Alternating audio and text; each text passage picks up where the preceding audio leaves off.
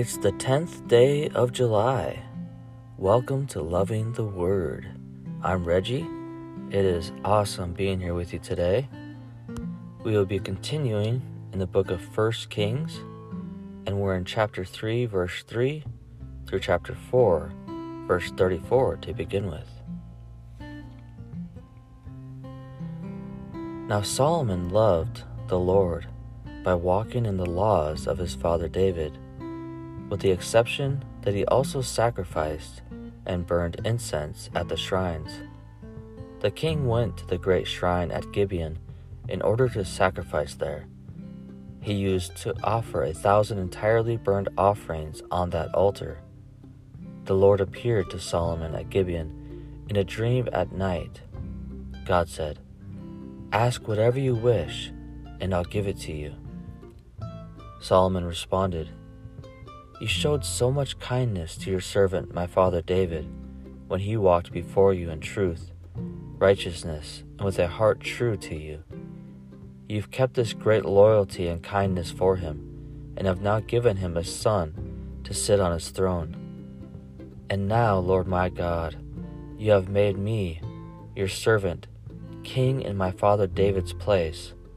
But I'm young and inexperienced I know next to nothing, but I'm here, your servant, in the middle of the people you have chosen, a large population that can't be numbered or counted due to its vast size. Please give your servant a discerning mind in order to govern your people and to distinguish good from evil, because no one is able to govern this important people of yours without your help. It pleased the Lord that Solomon had made this request. God said to him, Because you have asked for this instead of requesting long life, wealth, or victory over your enemies, asking for discernment so as to acquire good judgment, I will now do just what you said. Look, I hereby give you a wise and understanding mind. There has been no one like you before now, nor will there be anyone like you afterward. I now also give you what you didn't ask for wealth and fame. There won't be a king like you as long as you live. And if you walk in my ways and obey my laws and commands, just as your father David did, then I will give you a very long life. Solomon awoke and realized it was a dream. He went to Jerusalem and stood before the chest containing the Lord's covenant. Then he offered entirely burned offerings and well being sacrifices, and held a celebration for all his servants. Some time later, two prostitutes came and stood before the king. One of them said, Please, your majesty, listen. This woman and I have been living in the same house. I gave birth while she was there. This woman gave birth three days after I did. We stayed together. Apart from the two of us, there was no one else in the house. This woman's son died one night when she rolled over him. She got up in the middle of the night and took my son from my side while I was asleep. She laid him on her chest and laid her dead son on mine. When I got up in the morning to nurse my son, he was dead. But when I looked more closely in the daylight, it turned out that it wasn't my son, not the baby I had birthed. The other woman said, No, my son is alive. Your son is the dead one. But the first woman objected, No, your son is dead. My son is alive. In this way they argued back and forth in front of the king. The king said, This one says, My son is alive, and your son is dead. The other one says, No, your son is dead, and my son is alive. Get me a sword. They brought a sword to the king. Then the king said, Cut the living child in two. Get, give half to one woman and half to the other woman. Then the woman whose son was still alive said to the king, Please, your majesty, give her the living child. Please don't kill him, for she had great love for her son. But the other woman said, If I can't have him, neither will you. Cut the child in half. Then the king answered, Give the first woman the living newborn. Don't kill him. She is his mother. All Israel heard about the judgment that the king made. Their respect for the king grew because they saw that God's wisdom was in him, so he could execute justice. King Solomon became king of all Israel. These were his officials.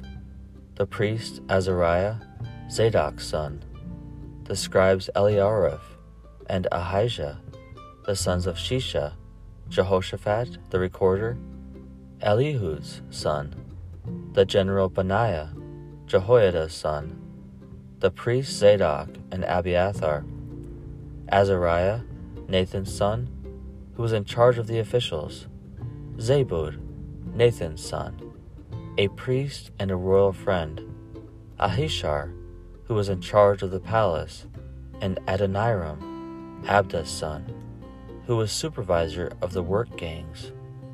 Solomon had twelve officers over all Israel. They supplied the king and his palace with food.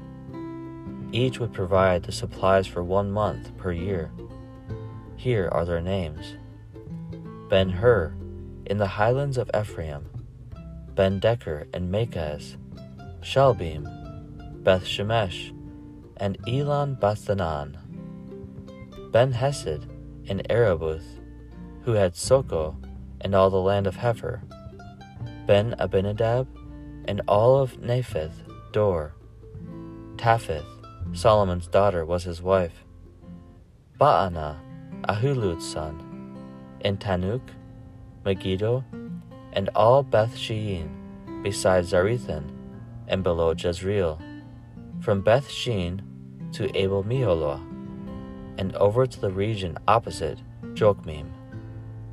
Ben Geber and Ramoth Gilead, who controlled the villages of Jair, Manasseh's son, which were in Gilead, and who had the Argob region that was in Bashan sixty large walled cities with bronze bars.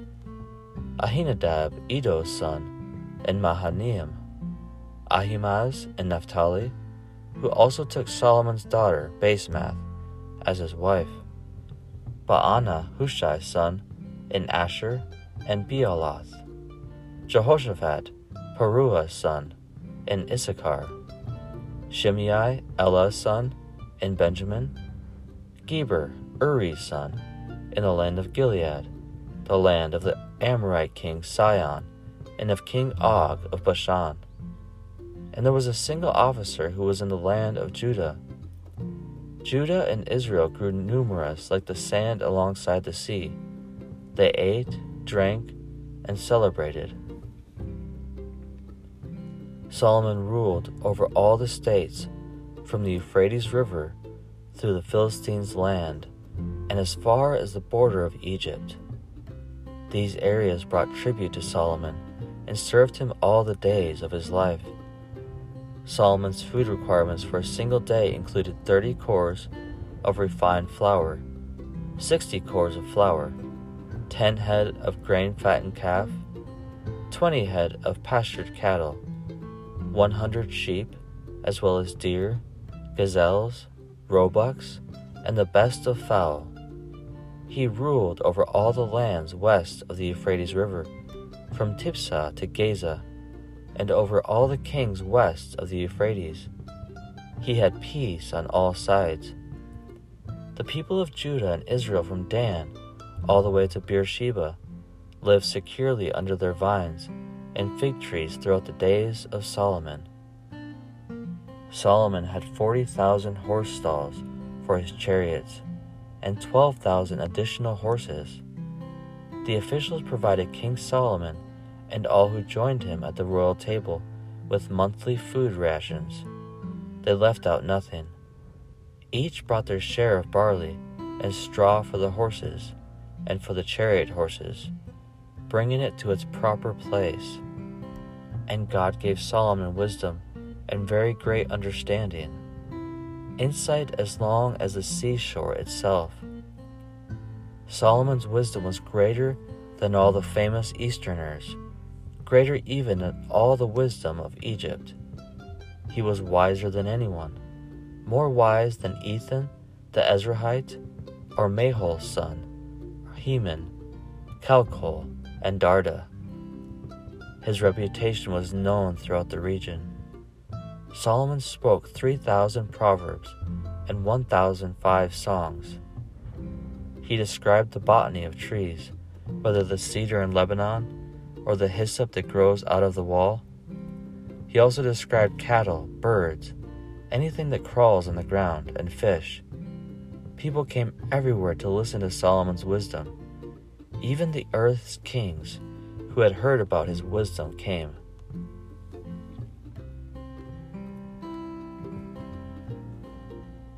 Acts chapter 6 About that time, while the number of disciples continued to increase, a complaint arose. Greek speaking disciples accused the Aramaic speaking disciples because their widows were being overlooked in the daily food service.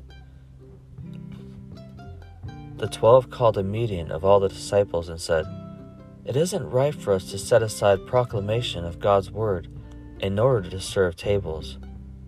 Brothers and sisters, carefully choose seven well respected men from among you. They must be well respected and endowed by the Spirit with exceptional wisdom. We will put them in charge of this concern. As for us, we will devote ourselves to prayer and the service of proclaiming the Word. This proposal pleased the entire community they selected Stephen, a man endowed by the Holy Spirit with exceptional faith, Philip, Prochorus, Nicanor, Timon, Parmenas, and Nicholas from Antioch, a convert to Judaism. The community presented these seven to the apostles, who prayed and laid their hands on them. God's word continued to grow the number of disciples in Jerusalem increased significantly. Even a large group of priests embraced the faith. Stephen, who stood out among the believers for the way God's grace was at work in his life and for his exceptional endowment with divine power, was doing great wonders and signs among the people. Opposition arose from some who belonged to the so called synagogue of former slaves. Members from Cyrene, Alexandria, Cilicia, and Asia entered into debate with Stephen. However, they couldn't resist the wisdom the Spirit gave him as he spoke. Then they secretly enticed some people to claim, We heard him insult Moses and God. They stirred up the people, the elders, and the legal experts. They caught Stephen, dragged him away, and brought him before the Jerusalem council. Before the council, they presented false witnesses who testified, This man never stopped speaking against this holy place and the law. In fact, we heard him say that this man Jesus of Nazareth will destroy this place and alter the customary practices Moses gave us. Everyone seated in the council stared at Stephen, and they saw that his face was radiant just like an angel's.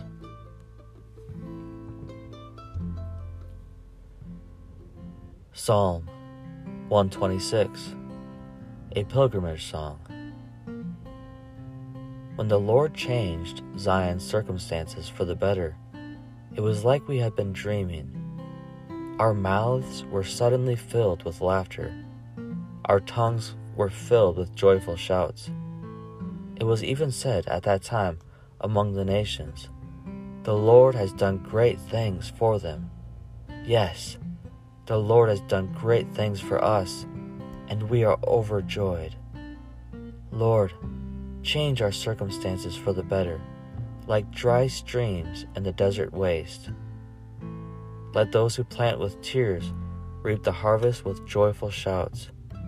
Let those who go out crying and carrying their seed come home with joyful shouts, carrying bales of grain.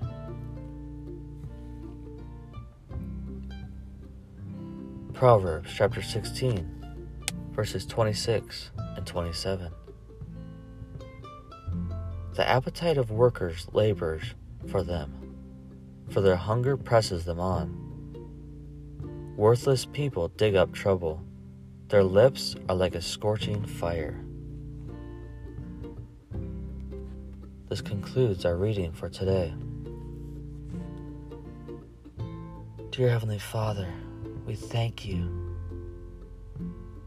for this new day. We thank you for giving us breath in our lungs today.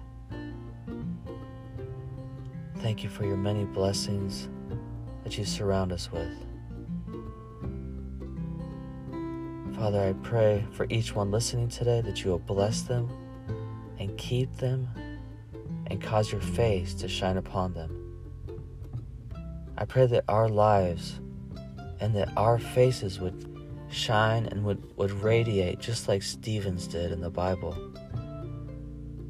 That your glory would fall upon us and that that we would shine and radiate your love to everyone we encounter on a daily basis. We thank you for your word today. I pray that it will do its good work within us. In Jesus' name, amen. Thank you once again for joining me on this adventure of a lifetime, journeying through the scripture in a year together. I pray the rest of your day is blessed, may be filled with the peace and joy of the Holy Spirit. That'll wrap it up for today. I love you, and I'll be waiting for you here tomorrow.